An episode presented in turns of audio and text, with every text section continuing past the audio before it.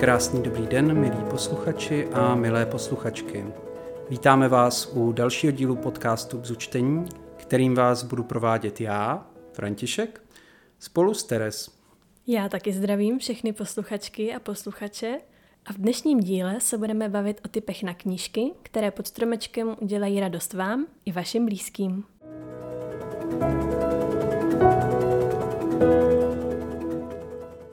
Asi se shodneme na tom, že knížka je jedním z nejoblíbenějších vánočních dárků.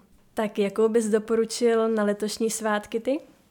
Úplně jako první mě napadne dvojice knížek, o kterých už jste pravděpodobně slyšeli.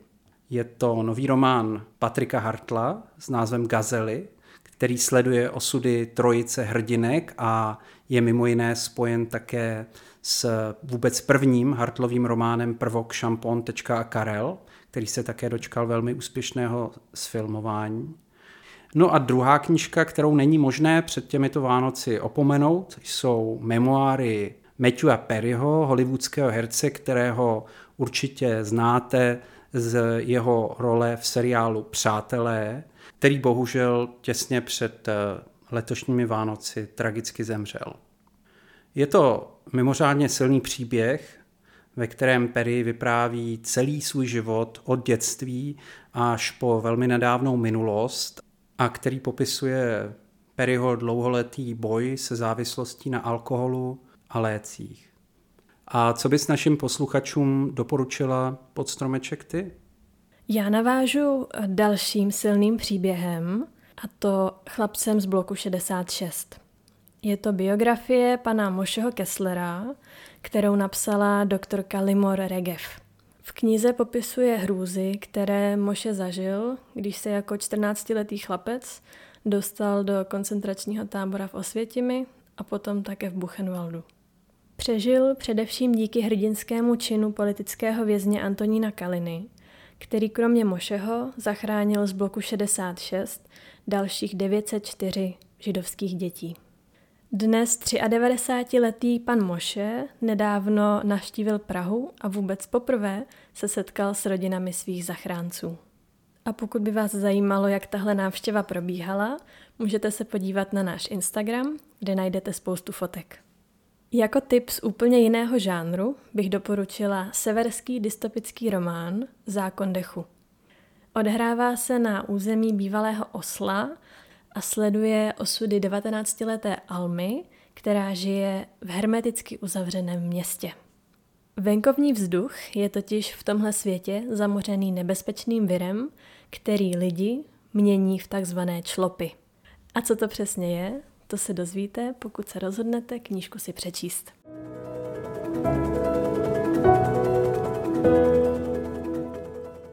Z naší produkce mě hodně zaujala kniha, která se jmenuje Max Kremlu, což je románové zpracování skutečných osudů eh, bývalého poradce Vladimíra Putina a představuje velmi zajímavý vhled do toho, jak fungovalo budování Putinova režimu, jeho obrazu před veřejností, jak se tvořila a vymýšlela ta takzvaná hybridní válka a informační válka, kterou Putinův režim šíří dnes nejenom v Rusku, ale i po celém světě. A je to tedy titul, který si podle mě musí přečíst každý, kdo se jen trošku zajímá o dění v dnešním světě. No a když už jsme u titulů, které něco vypovídají o světě kolem nás, určitě stojí za to přečíst si dvě knížky ze současné Latinské Ameriky. První z nich se jmenuje Narkonomika a je to velmi zajímavý vhled do drogového biznesu, ve kterém se točí miliardy dolarů a který také každý rok stojí tisíce lidských životů. Autorem je velmi významný americký investigativní novinář Tom Wainwright, který sám procestoval celou Latinskou Ameriku a strávil velké množství času rozhovory jak s těmi pěšáky tohoto drogového biznesu, tak i s jeho nejvyššími představiteli, s šéfy drogových kartelů, nájemnými vrahy a tak podobně.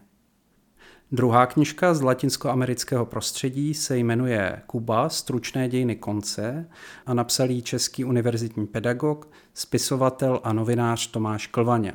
Je výsledkem jeho deset let trvajících cest na takzvaný ostrov svobody, ve kterých se bavil jak s dizidenty, tak i s běžnými obyvateli Kuby a přináší čtenáři velmi plastický pohled do kubánského každodenního života i do podoby represe ze strany kubánského režimu. Klvaňovu knížku mimochodem doplňují nádherné dvoustránkové fotografie od Jana Šibíka, který za svou dlouholetou fotografickou činnost obdržel celou řadu ocenění, včetně prestižní ceny Czech Press Photo. A pokud máte radši historii než současnost, určitě by vaší pozornosti nemělo uniknout pokračování úspěšné série historických románů od Santiago Postegia o římské císařovně Julii Domě. Tenhle druhý a současně závěrečný díl a Julia vyzvala bohy na souboj sleduje osudy Julie, která se musí vyrovnávat s nejrůznějšími výzvami ve svém osobním životě i v nejvyšších patrech římské politiky.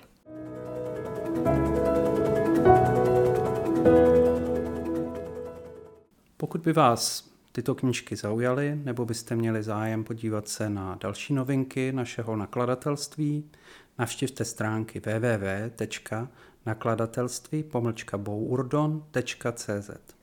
Tam na vás kromě přehledu již vydaných titulů budou čekat i novinky, které připravujeme na příští rok.